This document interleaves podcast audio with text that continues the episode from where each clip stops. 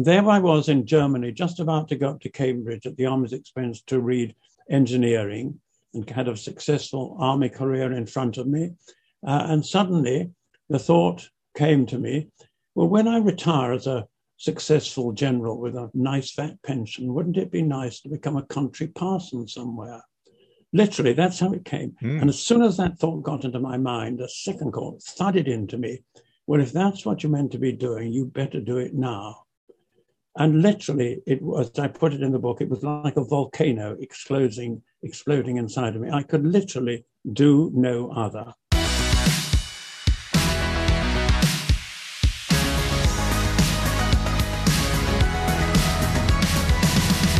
The Profile with Premier Christianity Magazine. Well, welcome to the profile here on Premier Christian Radio, brought to you by Premier Christianity Magazine. I'm Justin Brierley, and my guest today is the Right Reverend Lord Harries of Pentregarth, also known as Richard, and uh, he'll be telling us all about a recent autobiography he's penned. Before we get to that, um, just a reminder that Premier Christianity Magazine is your one stop shop for all the latest in Christian news, uh, reviews, cultural commentary, and much more. You can get the latest issue, plus the next two print ones for just £5 at their website, premierchristianity.com forward slash subscribe. And that link is with today's show if you're listening via podcast.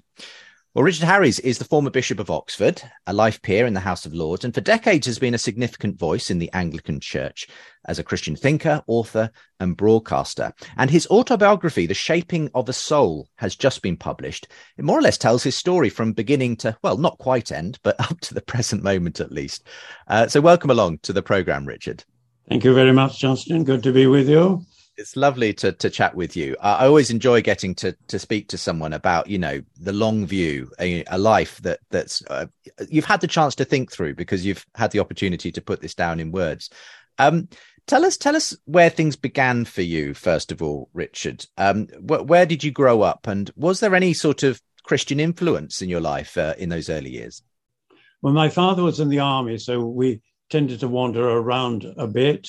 Uh, during the Second World War, I had rather kiss you all because we were in Washington, D.C. Uh, we came back, and for some extraordinary reason, my father was posted to Huddersfield. So I've been a lifelong supporter of Huddersfield Town Football Club, believe it or, or not. And I've always think that it's given me a very good grounding for the Church of England because, as you know, in the 1920s and 30s, they were the Manchester United of their day, the great mm. club. And the yeah. sort of sense of faded glory of the Church of England has actually uh, you know, that equipped me because I've been struggling to support Huddersfield Town uh, ever since then. Lived a bit in the south of England, but my roots, my chosen roots, are in Wales because my father's side all come from Wales. There's a tiny family cottage there when my grandfather lived next door. My parents had the, the one next little cottage next door to that. And with all this moving around and my parents being abroad, always went there for holidays. Where, and it's where I sort of have always felt rooted. Uh, mm. So I may be a totally bogus Welshman, but I'd rather be a Welshman than anything else. And you can't be you can't be better than you know do, do better than than that. And also, I've always thought that the you know the Welsh love children, and I always got thoroughly spoilt down there. Whenever you went down there, you were given a bit of money, and yes. when you left, you were given a bit of money. um, they enjoyed children, and I'm not sure the English always enjoy their children in the same kind of way.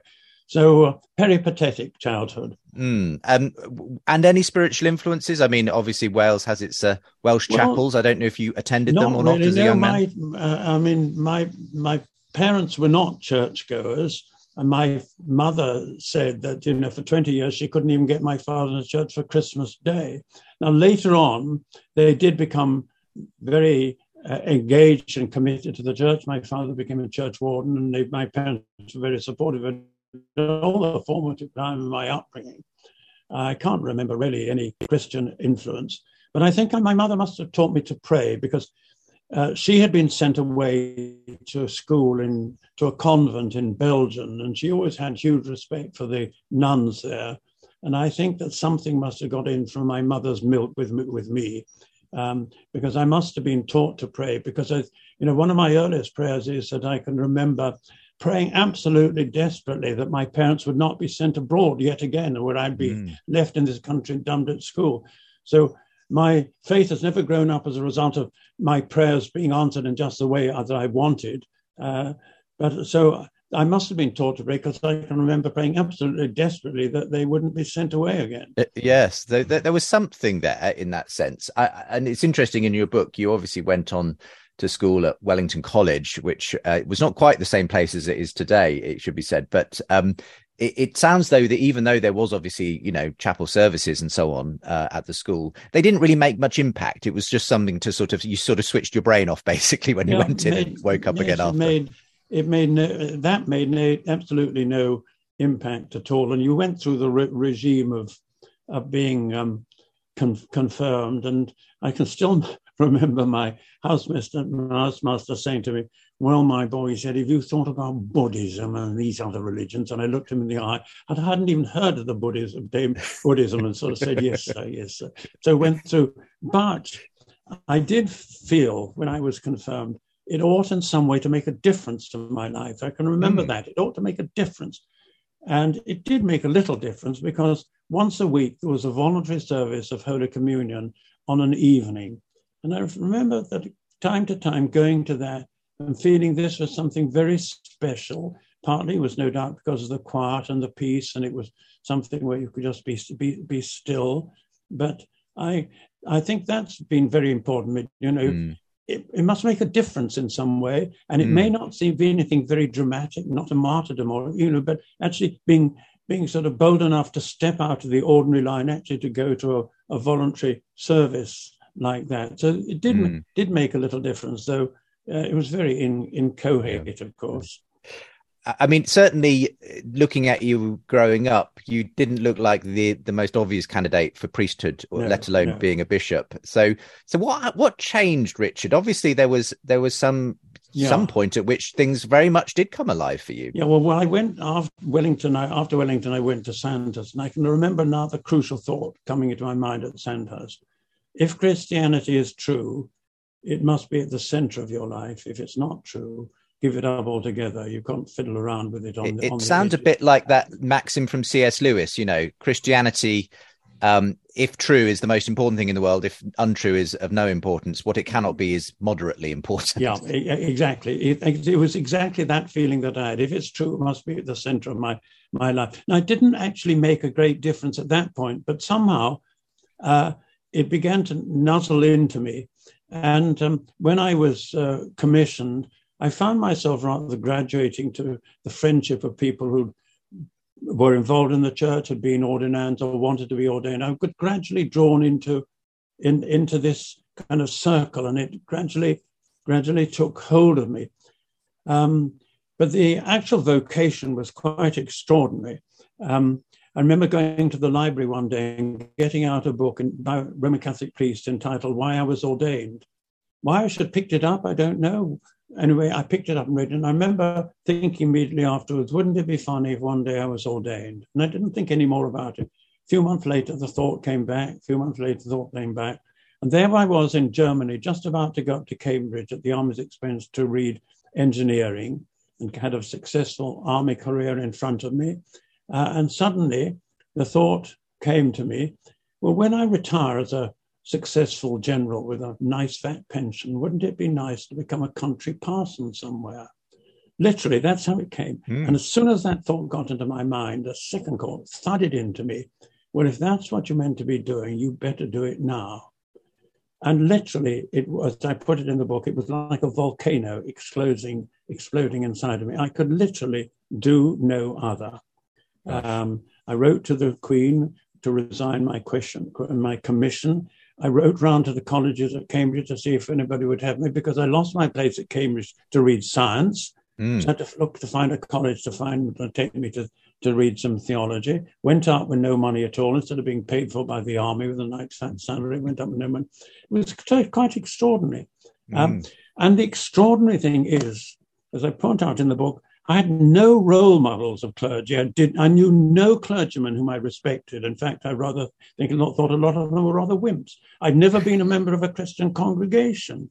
So how on earth can I think this thought this was a desirable thing to do? Uh, but as I say, like Martin Luther, I could literally do no other. It, it is fascinating, and, and in a way, sort of remarkable in contemporary times that you were selected, that that, that they sort of let oh, you yes. in in the sense I would that, never have got through now. Yes. I would never have got. I had no church background, no church experience, absolutely, absolutely none at all. Uh, but um, you know, I remember at my selection conference, the, the dear bishop looked me in the eye and, and said, Do you feel truly called? Well, I'd been brought up to stand up straight and look people in the eye. And I said, Yes. And I, I did feel truly called. And it, it, I, I think it feels like obviously this was a very significant moment in your life. You, recall it with great clarity. You describe it as a volcano. And this this this sense that once it was there it was blindingly obvious and you had to pursue this call. Well what what did your parents make of this though? Because this they was obviously appalled. a massive change. Yeah they were appalled quite honestly uh, because this tumult had been going on inside me i was stationed in germany so i wasn't in even week by week contact with them. They didn't really know what was good. They didn't know this kind of spiritual journey that I was on. They thought they got me off me. They paid for my school fees. They got me launched in life, and that was it. Um, and they, I mean, they were frankly worried. Very, you know, this is a very headstrong thing to do, and they were very worried indeed. But however, they have been. They were hugely supportive later on, yes. and they saw that actually uh, it was clearly something which was right yes, indeed. You you did meet your wife, Jo, um, yeah. at, at, university. Um, again, uh, was by this time was sort of ministry on the cards. Did she know when you met that this was where your life was heading? Well, um, she was a Christian in her own right. Was a member of the Cambridge Christian Union, and uh, she was a, a doc, training to be a doctor. And she thought that she was going to be called to be a missionary doctor in Persia. Mm. Um, that she thought was her vocation. Um, but anyway, we fell in love and um, she kindly agreed to slot in with me. But she pursued her own career as a doctor in this in this country. There was always retained a very strong uh, yes. Prayerful presence uh, in Iran. Yeah. Uh, you, you, say in the book that that vo- called that vocation that you felt inside and falling in love with Jo were, were two of the most significant moments because you, you sort of proposed her, I think, within a few days of, yes, of yes, being yes, together. Yes, and must be rather headstrong or something. there you go. Well, look, um, you, you can look back on it now, decades later, and, and see the way that obviously there was providence in the mix that that obviously things that don't make sense at the time, you know, on paper obviously have made sense in in the wider sweep of things. But but tell us what what parish ministry looked like once you had graduated. Um, where, what were the first few churches that you were involved in? Well, I was uh, first of all I was a curate in Hampstead, which was a wonderfully happy time, and it was our first married home. We got married in 1963, and I was ordained in 1963. It was at the heart of the the right at the beginning of the Cultural Revolution, the mm. 1960s the 1960s were a truly, truly extraordinary time, unlike any decade since the whole world was turned upside down. I lived through all that as a kind of elder brother to the 17 or 18 year olds who were just moving in, into this into this world. Mm. Uh, and it was a blissfully, blissfully happy time. And I actually spent six years there. It included being a university chaplain, but uh, uh, you know, I, but I knew in the end had to move on because Hampstead is a kind of ivory tower and mm. I am a believer that in the end, you kind of take on the outlook of your environment, whether you like it or not. And it obviously is not very good for uh, uh, a, uh, you know, a priest actually to take on an outlook which is formed and shaped solely by such a mm. privileged mm. uh, environment. So, so you you moved on. Where was the next parish that you? Well, funny enough, what happened after that was that I, for the one and only time in my life, I knew precisely what I wanted to do. I wanted to be the vicar of a parish in London, a sort of middle city parish. I didn't want a, an eclectic inner city congregation, which was all of one sort. I didn't want to go to a congregation to worship what Ian Forster called the great suburban Jehovah. Uh, I wanted a mixed parish in London, and I simply was not offered one. I wasn't given one. Mm. Um, even though a lot of things seemed to be pushed in my direction, nothing seemed right. So eventually I saw an advert to go and lecture in doctrine and ethics at Wells Theological College. And I decided to do that for a few years. And that was absolutely crucial, crucial to the whole of my life because as you know, it's only when you start to teach a subject that you actually begin to learn anything about it, really. Mm. And the discipline of lecturing week after week on fundamental Christian doctrine of God and also Christian ethics provided a basis for so much of what I've done after that. And then after a few years, I got a letter from the Bishop of London at the time, a dry old stick, but clearly a deeply caring man. So he wrote, Dear Richard, I know what you've been looking for, and I think at last it's come up. Mm. Um, it's All Saints Fulham. And it was precisely what I was looking for a very mixed parish, mm. parish which obviously had potential for growth. And so uh, Jo and I went to Fulham and we were there for, for nine years. There you go. When when you were there, did you begin to sort of think about the other sorts of ministry you could offer into the wider church because obviously you went on to have mm. significant influence in the area of christian thinking and apologetics and in the media and so on how, how was that starting to be be grown in in the sort well, of evangelistic again, like ministry? everything in life by luck or providence which, whichever way you know whatever name you want to uh, to give it it came became about in a very extraordinary way when i was at, fulham there was a coup d'etat in greece and the Greek generals took over power, and they did so in the name of Christianity. And it so annoyed me. Mm. I wrote an article showing how this was incompatible with Christianity and sent it to The Guardian. And the features editor at the time, a very nice man called Christopher Driver, whom I didn't know, but he wrote back a very decent letter and said he really liked the article, but had I, did this come out of my own experience of Greece at the time? I had to honestly say no, it was pinned off the top of my head. So then I sent it to a magazine which had just been started at the time called New Christian, which was a very lively magazine. Mm. They liked it, and from time to time they asked me to do things. And then I think that when I came back, uh, I think actually that was when I was in in, in Hampstead. When I came back from Wells and to, to Fulham, um, the, the, BBC perhaps had been reading these, or somebody had thought I might do some broadcasting, so they put me on uh, to do prayer for the day, which was at 10 to 7 in those days.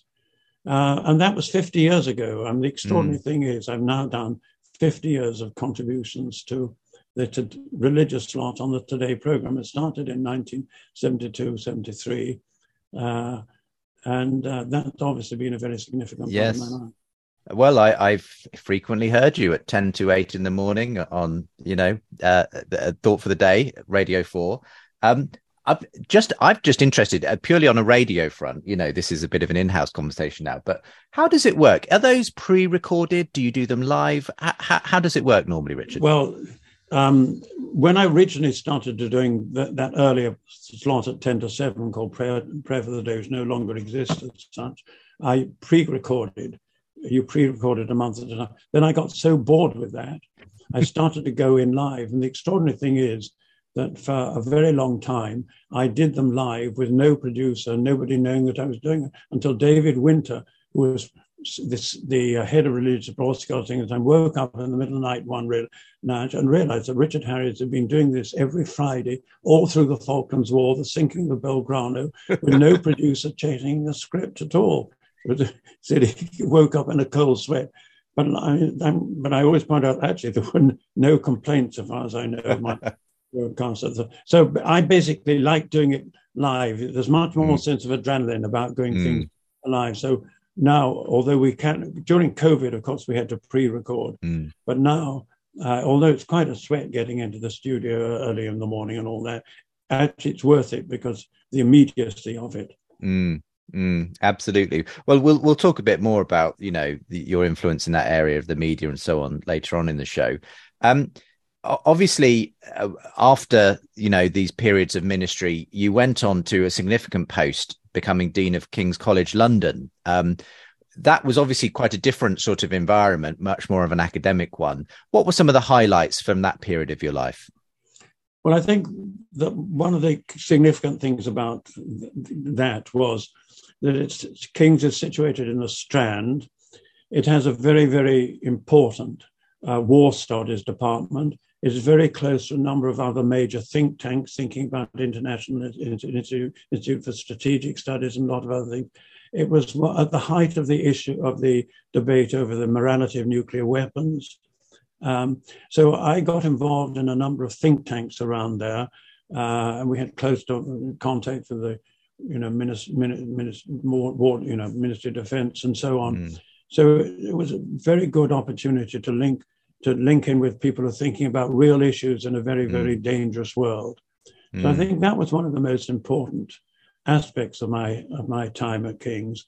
Um, and that's one of the advantages in a way of being in London rather than being in Oxford or Cambridge, because you are close to some of these people who are actually shaping our lives, both intellectually and practically. Absolutely. So I think that's probably one of the, I mean, I love my time at King's. It was a great job. It left me much more free than any other job I've ever had, you know, in order to do these kind of things, to make a contribution in the public realm. But one day, much to your surprise, a, rather fancy looking letter dropped through your letterbox. um, inviting you to yeah. become the Bishop of Oxford. I mean, yeah. that did that come completely out of the blue? It, I promise you, it came completely out of the blue. I was blissfully happy in my job at King's. We had our own house uh, in London. I had a young family growing up. I didn't follow church appointments. I didn't even know the diocese of Oxford was vacant. I had no, absolutely no idea it was va- vacant. As I say, I was immersed in my present job. Suddenly, this rather smart looking envelope arrived, and it was from Mrs. Thatcher saying, Would she allow my name to go forward to the Queen to be nominated as Bishop of Oxford? And my the first thought of my wife and myself was rather a bit of gloom, frankly, because we were so settled in our present mm. life. Um, and we didn't really fancy the idea of disrupting and going to a you know, rather different, rather more demanding kind of job anyway. So, but obviously you can't really turn down a job like that.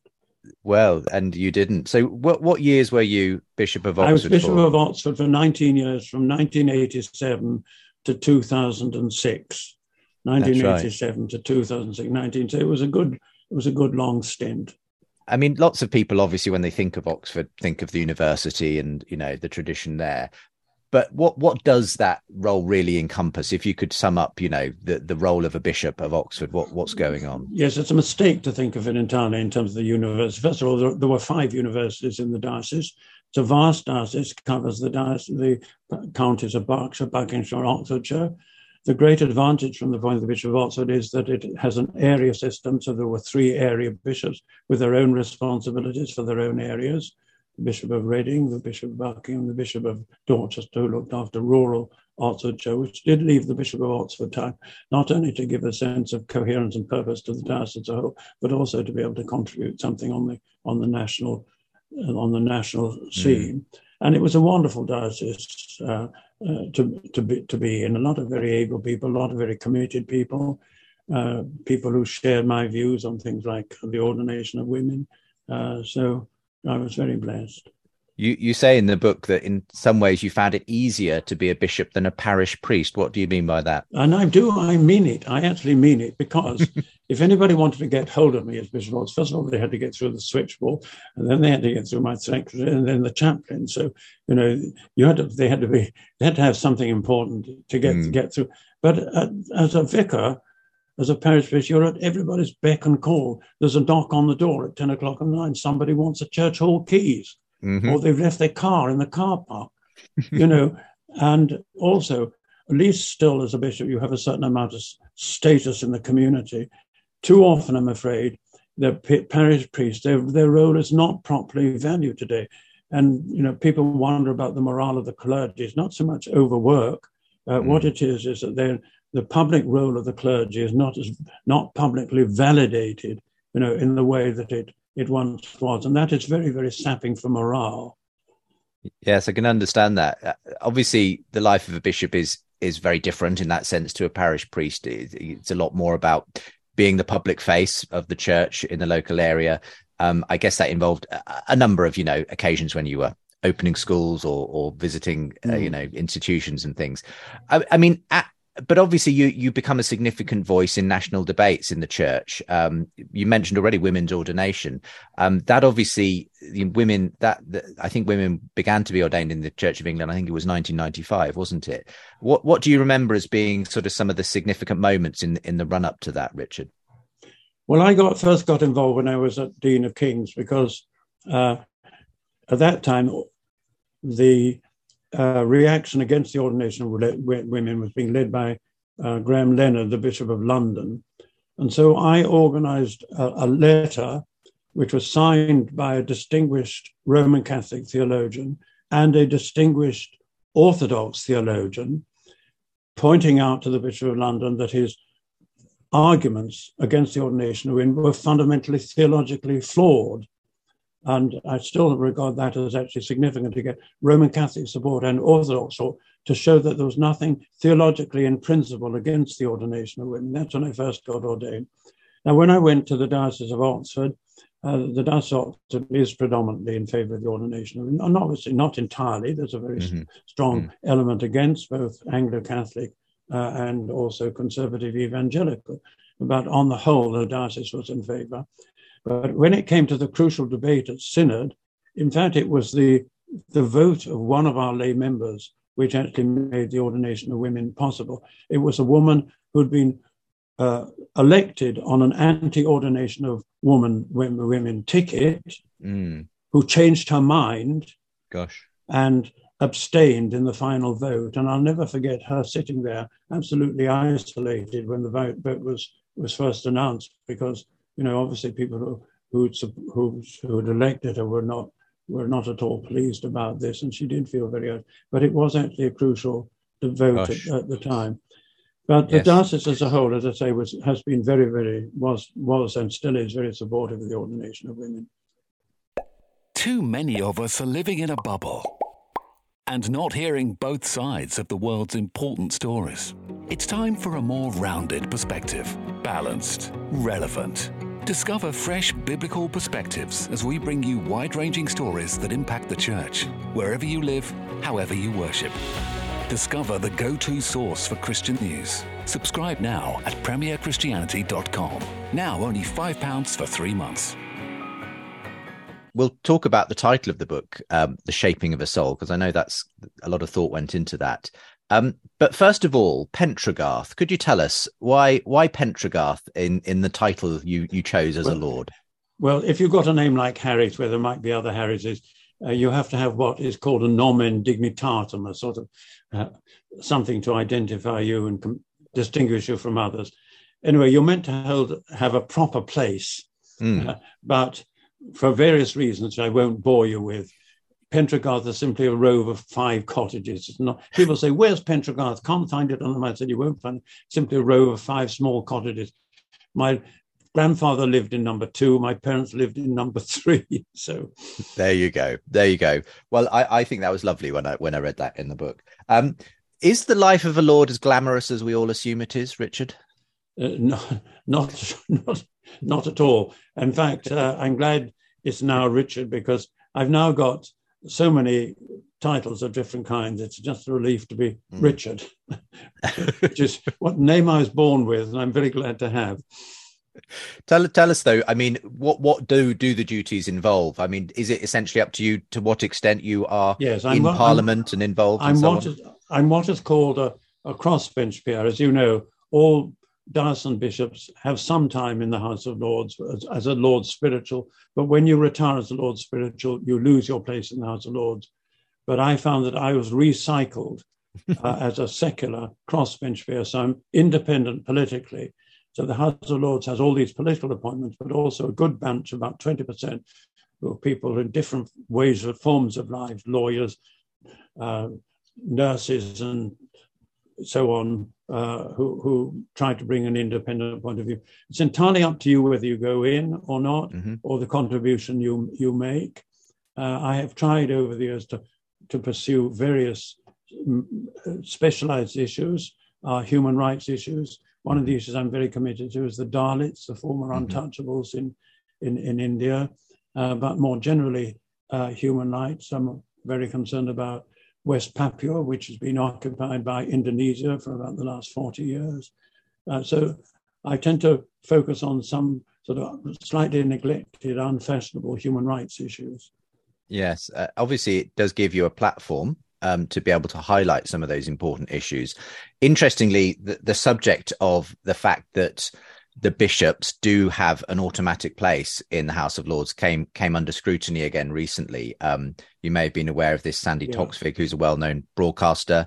Um, uh, essentially had had been sort of dialoguing um, with Justin Welby, the Archbishop of Canterbury, over the issue of sexuality and so on, and then sort of took out a video, put out a video on Twitter where she sort of st- standing in front of the Houses of Parliament said, you know, we, there are only two countries in the world where uh, religious uh, people get an automatic seat in government, Iran and the UK uh, and said, you know, th- it's high time that we abolish this idea that Lord that the, the Lords automatically see Church of England priests, uh, bishops in in their ranks. So, what what what was what are your thoughts on that? It's obviously not a new issue. It's one I'm sure you've come across. No, but, but it's Sandi, very important. Yes, to ahead. understand. It's very important, I think, Justin, to understand that establishment is not a single thing.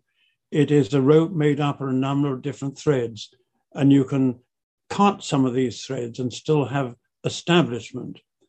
And bishops in the House of Lords are not essential to establishment. The linchpin of establishment, and this I think is crucial, is the coronation of the sovereign by the Archbishop of Canterbury in a religious ceremony. That is the heart uh, mm. of establishment. If a sovereign decided they no longer wanted to have a religious coronation, that would be the end of establishment. But until then, you have establishment and you can change that establishment. The point is that also that establishment, the nature of establishment has changed, is changing, and can change more. Mm. Um, one of the obvious ways in which establishment has changed recently is the church basically now chooses its own bishops. In the past, it was prime ministers who chose mm. The bishops. That has changed. And there's no reason why bishops should not be kicked out of the House of Lords. I'm not saying it's a good thing. I'm saying they could still be kicked out and you could still have establishment. Mm. So we need to be quite clear what establishment is. And if you really want a, dis- a disestablished church, it means that you're going to actually end having a, a monarchy, a monarchy at least who was crowned in a religious ceremony well, it's obviously a live issue as we, you know, are heading towards the coronation of King Charles. Now, obviously, we don't expect any changes in perhaps, you know, in his time, but who knows what the future may be. And, and as you say, the, the, these things may be brought to a head uh, by future monarchs. But but just sticking with, you know, we can't cover disestablishment as a whole, but just just in terms of if you were to make a defense of the role of bishops in the House of Lords as automatic appointments, as it were, if you were speaking to Sandi Toksvig, what what might you say, Richard? Um, I wouldn't go to the stake over the issue, to be hmm. honest. Mm. I wouldn't go over to the stake. It's a great. I mean, I do believe in establishment, and I do believe uh, that it is good for the country as a whole to have a monarch and to have a monarch whose vocation is essentially a religious vocation. But I don't see that tied out with bishops in the House of Lords. And I don't see bo- but bishops there having a kind of monopoly of morality or, or wisdom. They don't. Mm, I'm mm. glad to say that bishops in the House of Lords are usually respected and appreciated by other members there.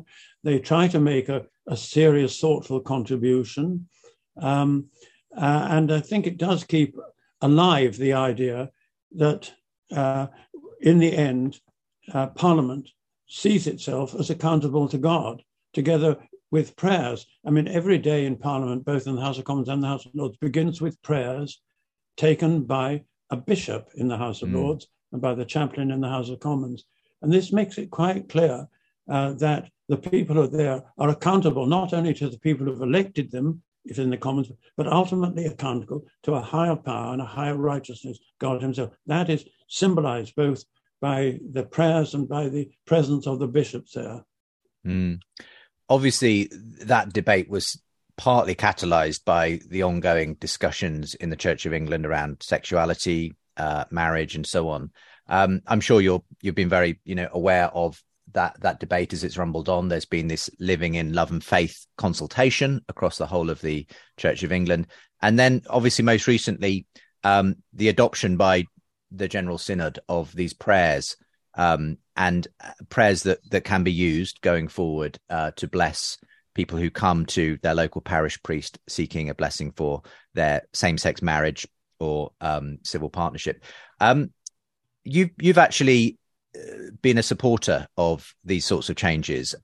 Did did did did your views change on this at some point? and what perhaps was the the catalyst for that? Richard? Yes, I mean, I think um, younger people don't perhaps realize the extraordinary change that has taken place in in my lifetime. The people of, of my age, you know, when we went to school, this is a subject, uh, you know, which, which, people didn't even dare mention, hardly knew that it was there, didn't hardly knew that people were attracted to people of the same sex, uh, and it, it, it was kind of totally beyond the pale except for obviously people who who, who were.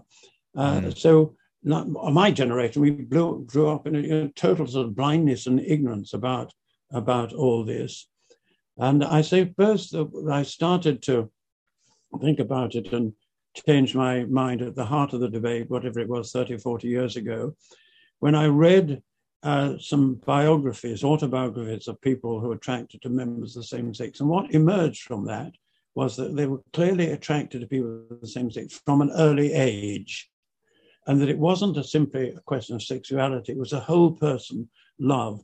And, and this made me think that this wasn't simply a life choice which you decided on later on. This is something you actually grew up and discovered that, that you were. That's begun, started to, to change my mind. And then I think, in the same way that I changed my mind on divorce, because when I was first ordained, I was opposed to people being allowed to, to remarry in church after divorce. What changed my mind then was partly looking again at the New Testament ethics and seeing that Jesus wasn't that kind of legislator, but just as significant was the experience of members of the congregation I knew who'd had very, very unhappy first marriages, but they married much too young or been pushed into, and had a very happy, supportive second marriage. So it was the actual experience of a really good marriage, which I really made me realize that actually this is something that the church ought to bless. And it is quite obvious that there are many lasting, lifelong partnerships of people of the same sex, whether women, women or, or men, which have, have been blessed. So that was the other reason which changed my my mind.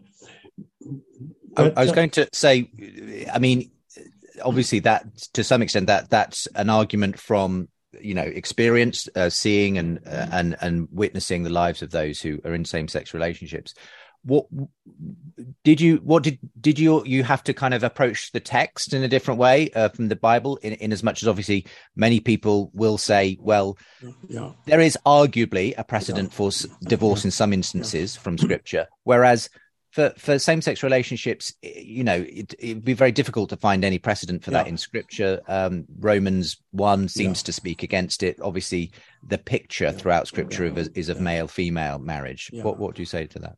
Well, first first of all, if I may, could just re-emphasize my first point: the importance of ex, of experience. There was a time when the Church of England was totally opposed to contraception what made the bishops change their mind? It was the experience of lay people actually using contraceptive methods and having their marriage enriched as a result of it. Instead of a woman having to give birth to a child every year, could choose to have what two or three children and have a much more ordered sort of family. It was the actual experience of lay men and women in the Church of England which forced bishops in the Church of England to change their mind. It was their experience.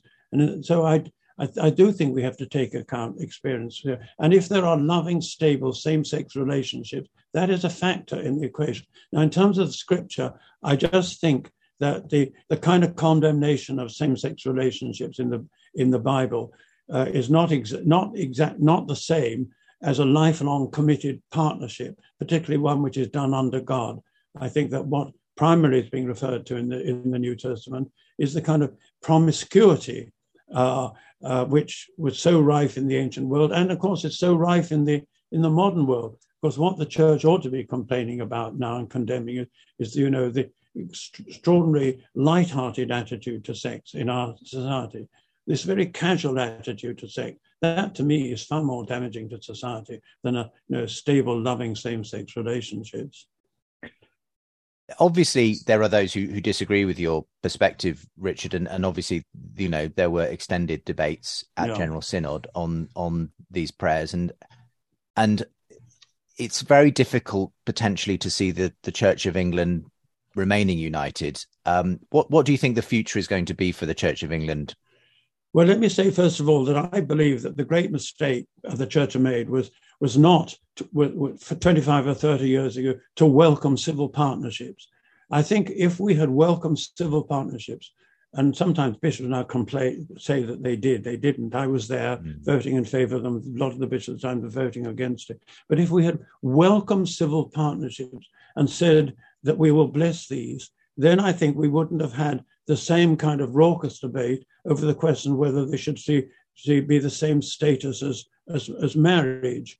In the same way that a single person living their Christian life has a, a vocation which is uh, different but equal to somebody who's married, I would regard a civil partnership blessed by God as a vocation uh, of different but equal to, to, to marriage. There's no particular reason why it should be called marriage. It's slightly surprising it should be called marriage.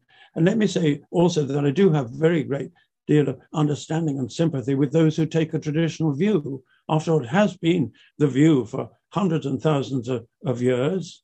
Um, it is very difficult in certain cultures, as we know, for, for this to be accept, accepted.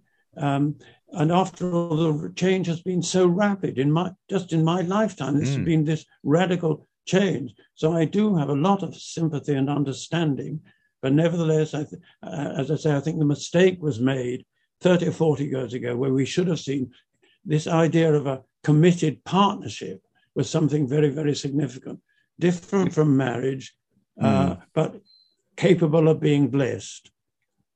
Given that we are where we are, and obviously there are, you know, parts of the Church of England that want to go even further, and they do want to see full full-bodied marriage, as it were, made an option for same-sex couples in the church. Do you, whereas that would be anathema to, to other parts of the church. Um, do do you see the Church of England being able to hold together these very different factions, or or will there be some kind of I don't know um, settlement uh, in the end? That, that, I think all I can all I can say, uh, Justin, is that the Church of England in the past has been pretty good at holding together apparently contradictory positions, um, and it may be unsatisfactory, it may be a fudge, but it's better than pushing certain people out or, or having yet another another split.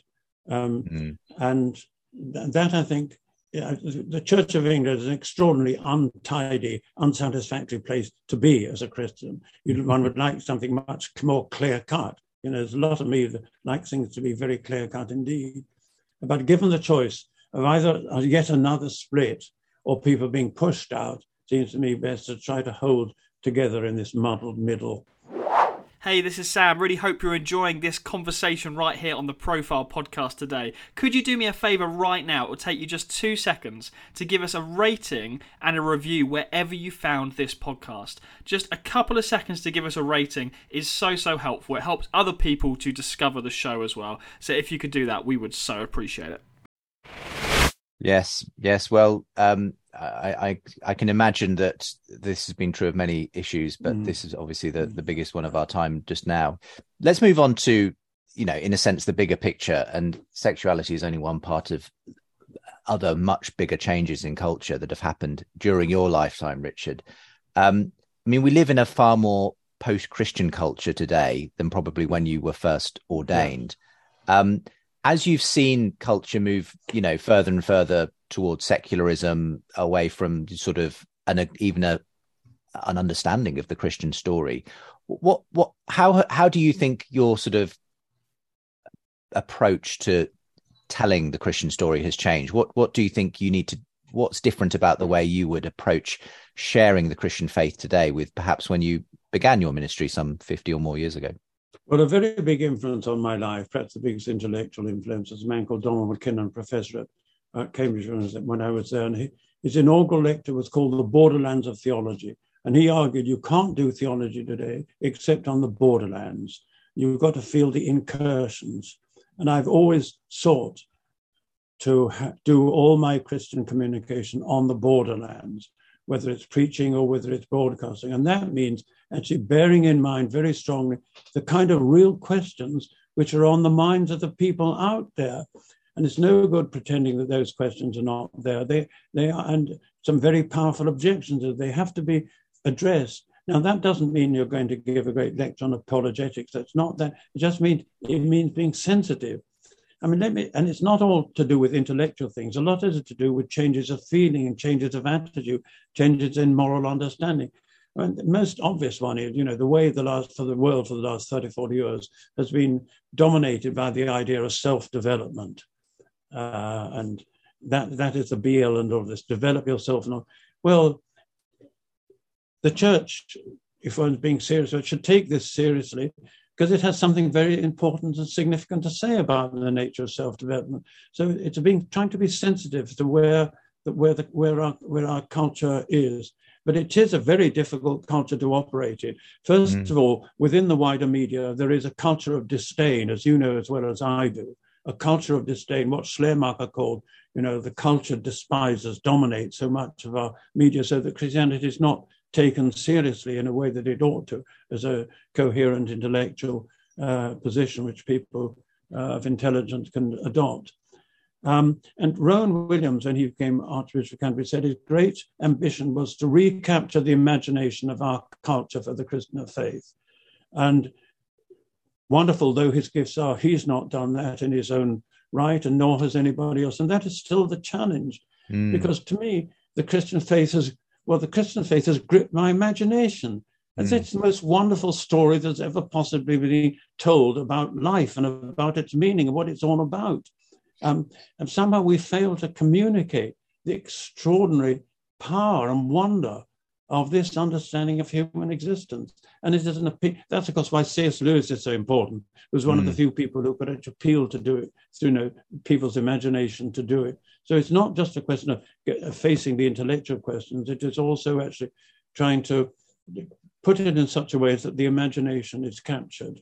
Yes, I, I think that is a, a great challenge um, because I, I, I, sort of live and breathe the world of apologetics. Well, I know you to, do exactly. To, to, exactly. to some yeah, extent. So you've got but I, I, I, and and there's always that temptation for the apologist to think, well, if I can just come up with a really good argument for the hmm. resurrection, if I can just get a, a, stunning argument for the philosophical existence of God, then then. But actually, I think those arguments they only take you so far, as you say. The the imagination is is where most of the story is told, and and I, I, I think, as you as you say, we need more of the C.S. Lewis's who sort of brought together the the reason and the imagination mm. in in that wonderful way.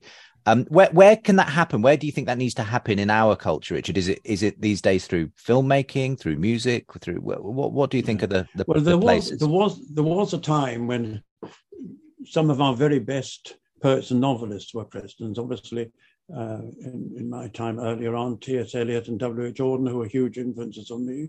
There was a time where uh, novelists like um, Patrick White and, and uh, William Golding wrote about the world from a very, very Christian theological position. There are fewer novelists now, I think, mm. who are writing. There are some poets. Because what, what there is, though, most remarkably, are musicians. You know, some mm. of the world's great composers now composed from a specifically uh, Christian point of view. The, you know, there's there's Pärt, the uh, the the Estonian, uh, James Macmillan, John Tavener. Uh, you know, some of these great composers are, are, their music is imbued and shaped and driven by their by their Christian faith. So um, there, there's also there's all sorts of hope, but I would like to see more novelists. Mm. Uh, there are some, mm. there are some, but not not quite so many as there were perhaps 30 or 40 years, years ago. Well, w- when it comes to, I suppose, the bigger picture of your life, and obviously you've you've done what you can in the media. Um, you, I know that you were uh, involved in the re-establishment of the Christian Evidence Society, which I've been a, a mm. part of for several years. Um, you've you, you've you, you've done what you can. You fought the good fight to to try and you know put Christianity back in the public square and so on. You've you've titled your book the shaping uh, of a soul. Um, tell us a bit about that. What, what, in what sense? What did you mean by that? What, what are you hoping to express?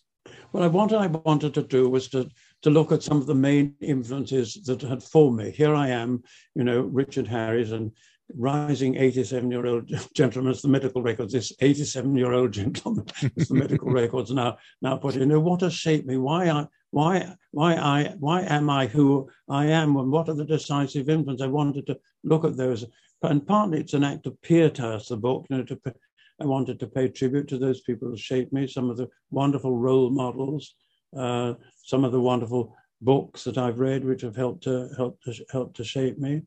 Uh, so that's the shaping of, of, of, a soul. And in the end, what could be more important than the shaping of a soul, of an individual mm. soul? What has shaped each one of us?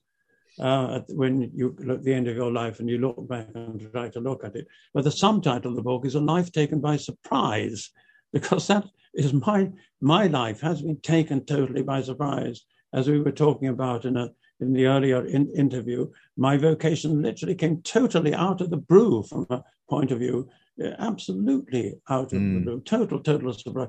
And so much of my what I've done in my life, you know, ending up doing a lot of broadcasting or writing a lot of book, lot of books, taken me totally, totally by by surprise.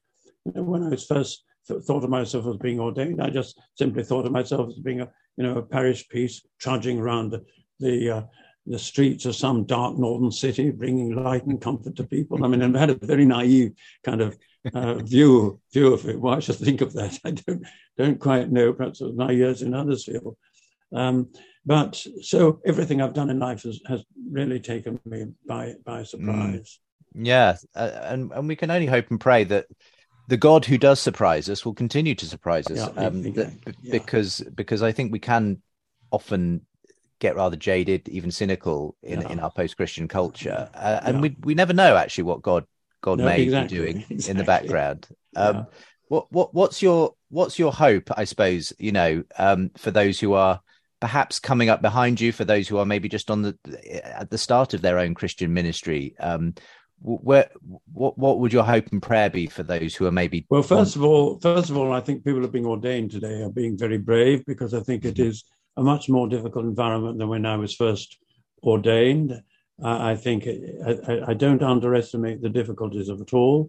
Clergy in us that haven't got the status that they did they want, they don't have the resources they want, they don't have the support that they, they want. It's a very difficult job. So, you know, I do say, you know, God bless you that you're actually coming forward. And there are a good number of people still coming forward, and that is that is good. Um, and but I think that the only way, as we were saying earlier on, is that we do have to take very seriously where people are, what they're really feeling, what they're what they're really, really thinking, and, and address those questions. And then we can, as you say, we can just uh, trust God. I mean, I do believe that God is is there and will bring something out of it. Yes. Um, but perhaps, you know, um, Matthew Arnold's Sea of Faith, which has had its long withdrawing rule, will will come back in in some form. You you never know. Yeah, but but uh, we can't we can't really expect to. I mean, I think uh, uh, surely Christianity perhaps is essentially a minority religion. I mean, when mm. Christ says, you know, come follow me, and he who follows me take up his cross. I mean, that's not a call for a you know for a majority religion, is True. it? I mean, it, you know, it, it, if we take the if we take the call of Christ and Christianity seriously, uh, it would be very surprising if suddenly you know it became fashionable. Yeah. Christianity in the past has sometimes become fashionable, of course, and hasn't always done it good when it has become fashionable. Indeed. Well, it's look, it's been an absolute pleasure talking to you, uh, Richard. And you, Thank you very much for this book. I'll just remind listeners: um, "The Shaping of a Soul." A Life Taken by Surprise. It's available now. Uh, I'll make sure there's a link from today's show. If you're listening via podcast, uh, you can go and find us uh, on the podcast over at premierchristianradio.com forward slash the profile. And um, don't forget that the profile is brought to you in partnership with Premier Christianity Magazine. If you want to find out more from them and get their latest issue, plus the next two print ones for just £5, they've got a special offer on premierchristianity.com forward slash subscribe. Um, for now, Richard, thank you so much for being my guest on the profile today. Thank you, Justin, for asking me. I've been Justin Brierley, and there'll be another fascinating guest telling us about their ministry, life, and faith on the show next week. For now, God bless you and see you next time. You've been listening to The Profile in association with Premier Christianity Magazine.